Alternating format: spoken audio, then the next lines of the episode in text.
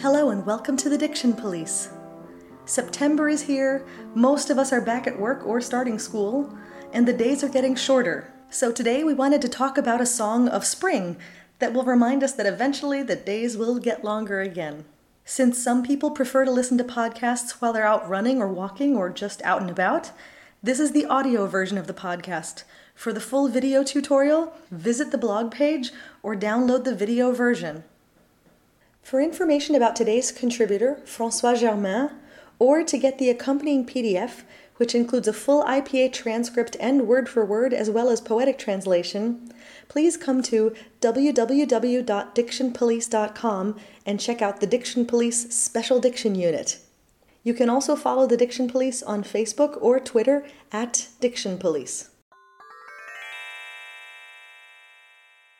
Les Nuits d'été has the cachet of being the first cycle of French mélodies, composed in 1841 by Hector Berlioz to texts by Théophile Gautier. Originally, Berlioz intended the cycle to be performed by a tenor, mezzo, and piano, but he later arranged it for baritone, soprano, or contralto, and in 1856 he arranged it for orchestra. When the cycle is performed by a single singer, it's customary to use a combination of original keys and transpositions.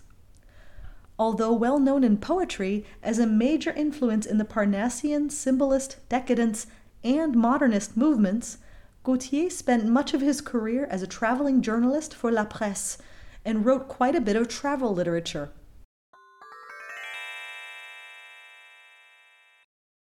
Les nuits d'été, Villanelle.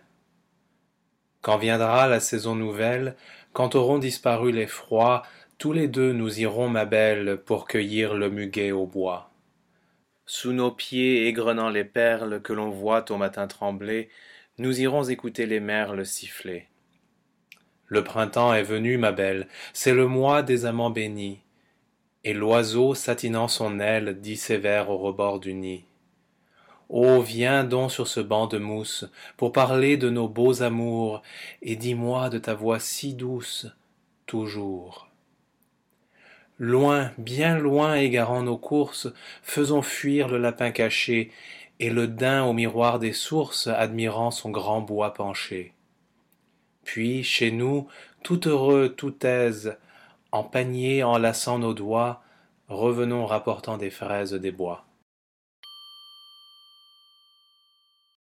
Oftentimes when we talk about liaison, we try to figure out rules for when to do a liaison. But instead of figuring out the rules, let's talk about what the consonants sound like when they create a liaison. Because they don't always sound like the consonant that they look like. No, sometimes sometimes they do and sometimes they don't. And maybe before going into this, quickly explain what a liaison is. A liaison happens when a silent consonant at the end of a word becomes pronounced because of the fact that the next word starts with a vowel.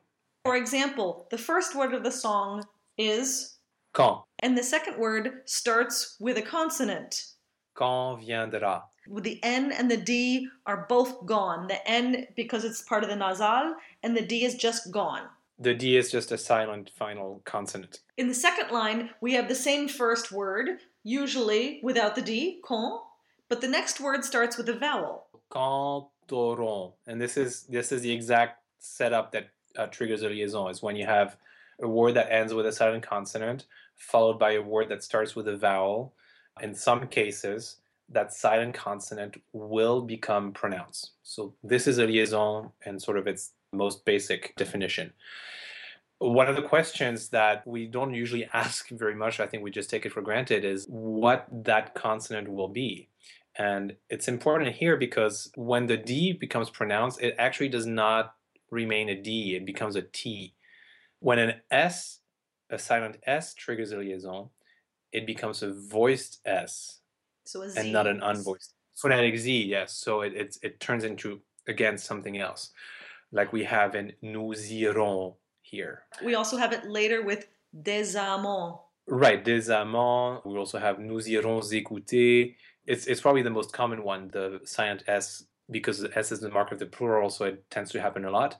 Right. And another one that doesn't sound like the original letter is beaux amours. where we have a silent X that turns into a Z, beaux amours. But there are also times where the final consonant remains, and we have this here with que l'on voit au matin trembler, where the final silent T triggers a liaison with a T sound, and we keep it. Yeah, and at the end of the text too, tout heureux, tout aise. Exactly, at the end of the text with tout heureux and tout aise. I think the one thing that we always have to remember is that it's still a soft, non aspirated sound. Even if it's a T, even if it's a, an unvoiced consonant like that, we have to remember not to explode on it. Yeah, there's there's there's there's two things that are important in what you just said. One is in general, plosive consonants in French are not as exploded as they would be in English or in German. They're much closer to what we do in Italian. So very fronted, very dental, really light. There's not a lot of air escaping. And the other thing that's implied in what you just said is that particularly when you're dealing with a liaison, you want to make those consonants a little bit lighter than you would normally do them if they were not in a liaison setting. A liaison has to remain something that's elegant and somewhat discreet. It does not become a full-blown new consonant. It's it's just there to help linking two vowel sounds together. It should not really become prominent. Yeah. As they as we always say, le bon goût. So softly, gently, something that connects it without disturbing the legato. Exactly. Le muguet. I know it sounds strange that I just say this word, but there's a lot of little diction things right there with the muguet. The first one I want to say is that an ET at the end of a word is not always, but oftentimes an open e. Yes, usually ET at the end of a word will be e, muguet. This word, in my ears, I must say that I would put it somewhere between an open a and a closed a or I would certainly make sure that the open a is not too open. There's something about muguet that doesn't sound quite right. I think muguet is a little bit better.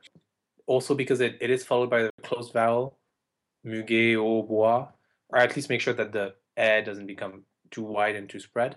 Yeah. But yeah, as you said, there are other interesting diction points in this word. And to work backwards, the GU function together in this word too. Yes, so the GU in this case will be G one of the things that's really important in French is to figure out what letters function as a unit. And it's, it's not always easy, but it's, it's really part of the deciphering um, the spelling and, and making sure you know what sounds you're dealing with.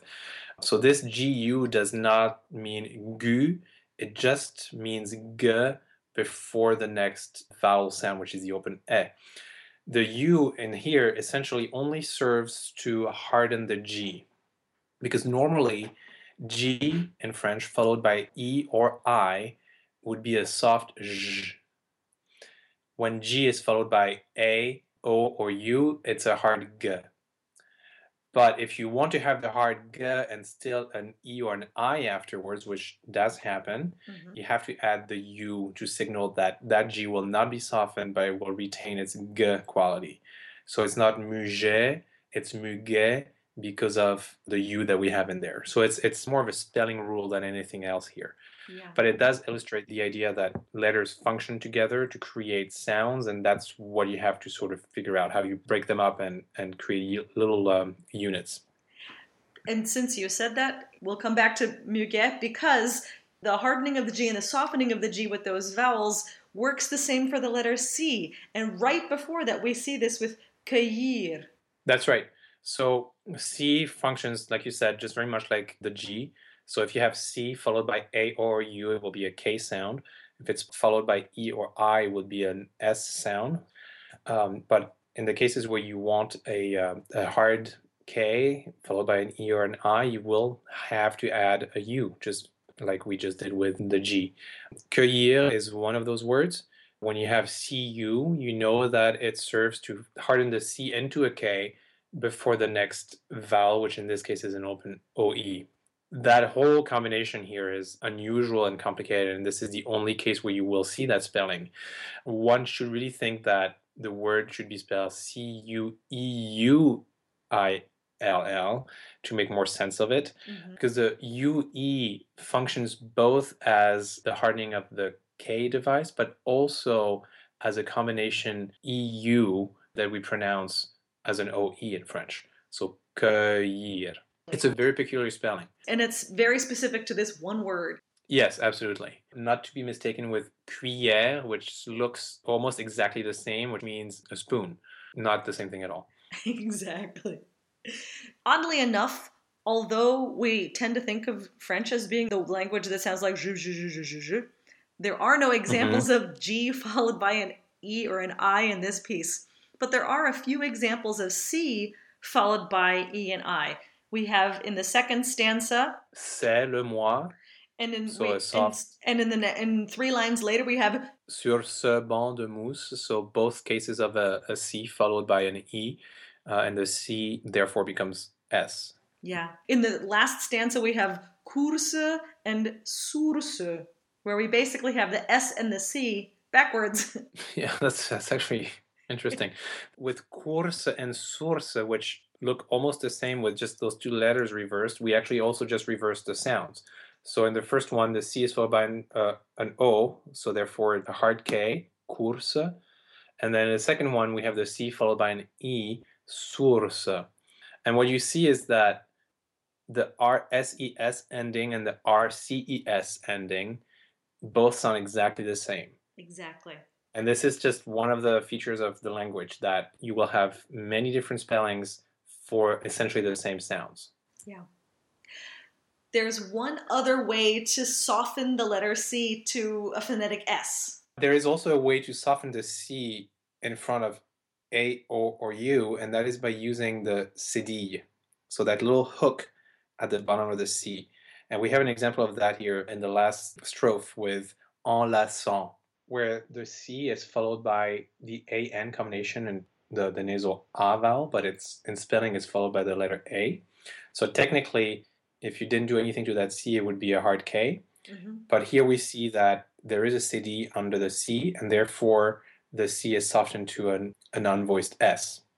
Enlaçant. And it will always be unvoiced. Yes, always, always.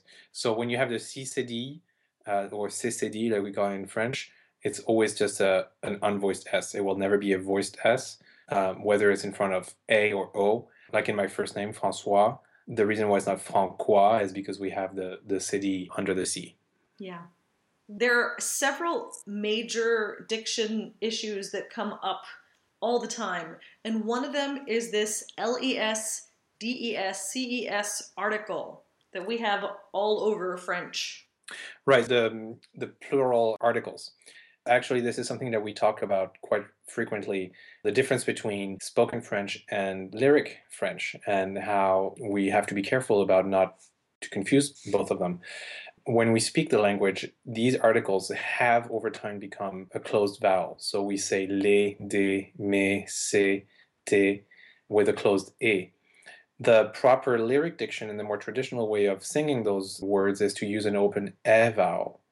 And I think that's that's something that's very important because it actually helps not having too many closed vowels in the language when you sing it. Mm-hmm.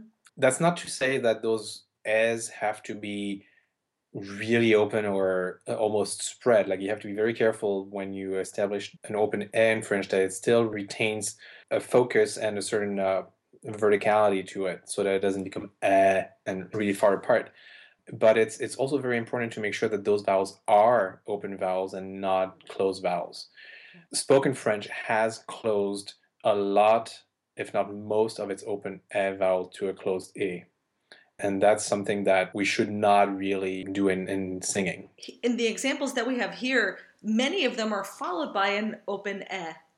And I think having the article open can only make things flow a little easier, like le merle, sévère, des fraises des bois. You're absolutely right. So in that case, it works really well and and so when you have the opposite situation where those articles are followed by a closed vowel you always have the option of harmonizing the article and, and closing that vowel slightly mm-hmm. but i would always caution that the harmonization should not result in that open a becoming a, a full-blown closed a it's just a slightly less open version of the open a but it's still an open a so for instance here we have tous les deux so we have les and then followed by deux, which is a closed vowel.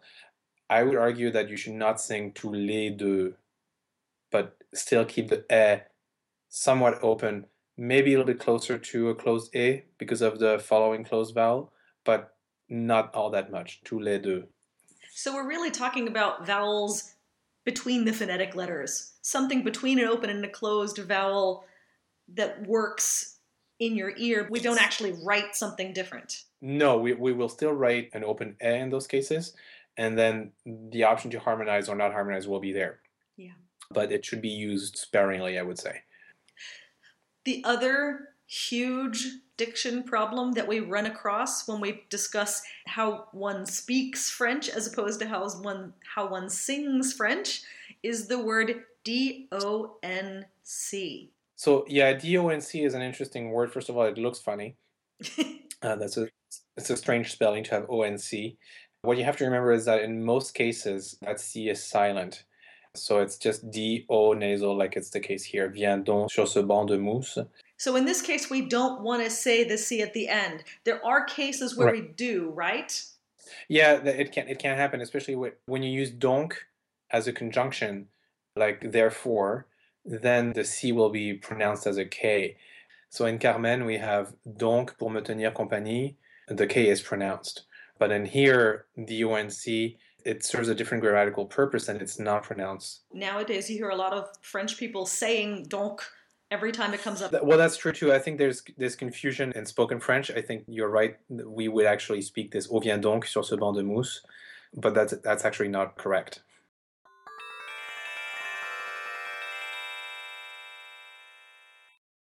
The conjugation of the verb faire is something that we learn in first semester French. And unfortunately, it's all too easy to forget that the pronunciation of it is exceptional. It starts out perfectly normal. Je fais, tu fais, il fait. But here's where it veers off from regular verbs. Nous faisons. And then back to, well, sort of normal with vous faites and ils font. So in the third strophe, it isn't faisons or faisons fuir, but rather faisons fuir, with a very clear schwa vowel in that first syllable. Interestingly enough, it does the same thing in the imperfect verb tense with both the nous and vous forms. Nous faisions and vous faisiez. As I said, it's something we learn fairly early in language courses, but because we learn it early, before we're really looking at specific vowel sounds, it's also a very easy diction point to forget. We talked a little about vocalic harmonization in regards to the phrase tous les deux, but we didn't explain it very clearly. Vocalic harmonization can occur when an open epsilon e or the open oe is followed by the closed lowercase e, lowercase i, or the o slash. In these cases, that first open vowel may be closed slightly to harmonize with the closed second vowel. One of the prime examples of this rule that we see in diction books is the word for happy, heureux, which we have close to the end of this text. Here, the open OE in that first syllable may be closed a touch more to keep it better in line with the closed O slash at the end of the word. Just keep in mind that it shouldn't necessarily be the exact same closed O slash that follows it, just something more closed than, say, the OE in cueillir. In some older recordings, you'll hear excellent singers making the liaison in le muguet au bois. This is incorrect, however. In general, we do not make liaison from a noun in the singular, and muguet is a singular noun so it should be le muguet au bois. For the same reason, we don't make liaison in printemps est venu. The phrase sous nos pieds égrenons can also create a question mark. This is a case where it looks like liaison should be made. But if you look at the construction of the sentence, pied is the direct object of the preposition sous, sous nos pieds. The pieds, the feet, are not the ones strewing, égrenons, the pearls. The subject we are strewing. So here we should not make liaison because the two words are not grammatically linked. This, of course, means that we have two closed E's in a row. Remember that we don't make glottals in French. So rather than separating these words, pied et grenon, simply reiterate or re energize the beginning of the second word without disconnecting them. Sous nos pieds et grenon. And that should be enough for the clear definition of the words.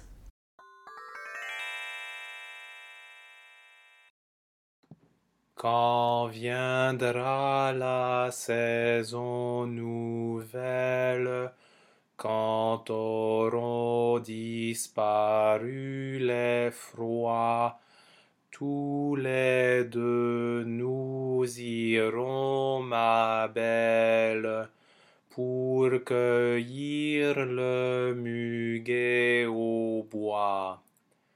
Sous nos pieds grenant les perles que l'on voit au matin trembler, nous irons écouter les merles siffler.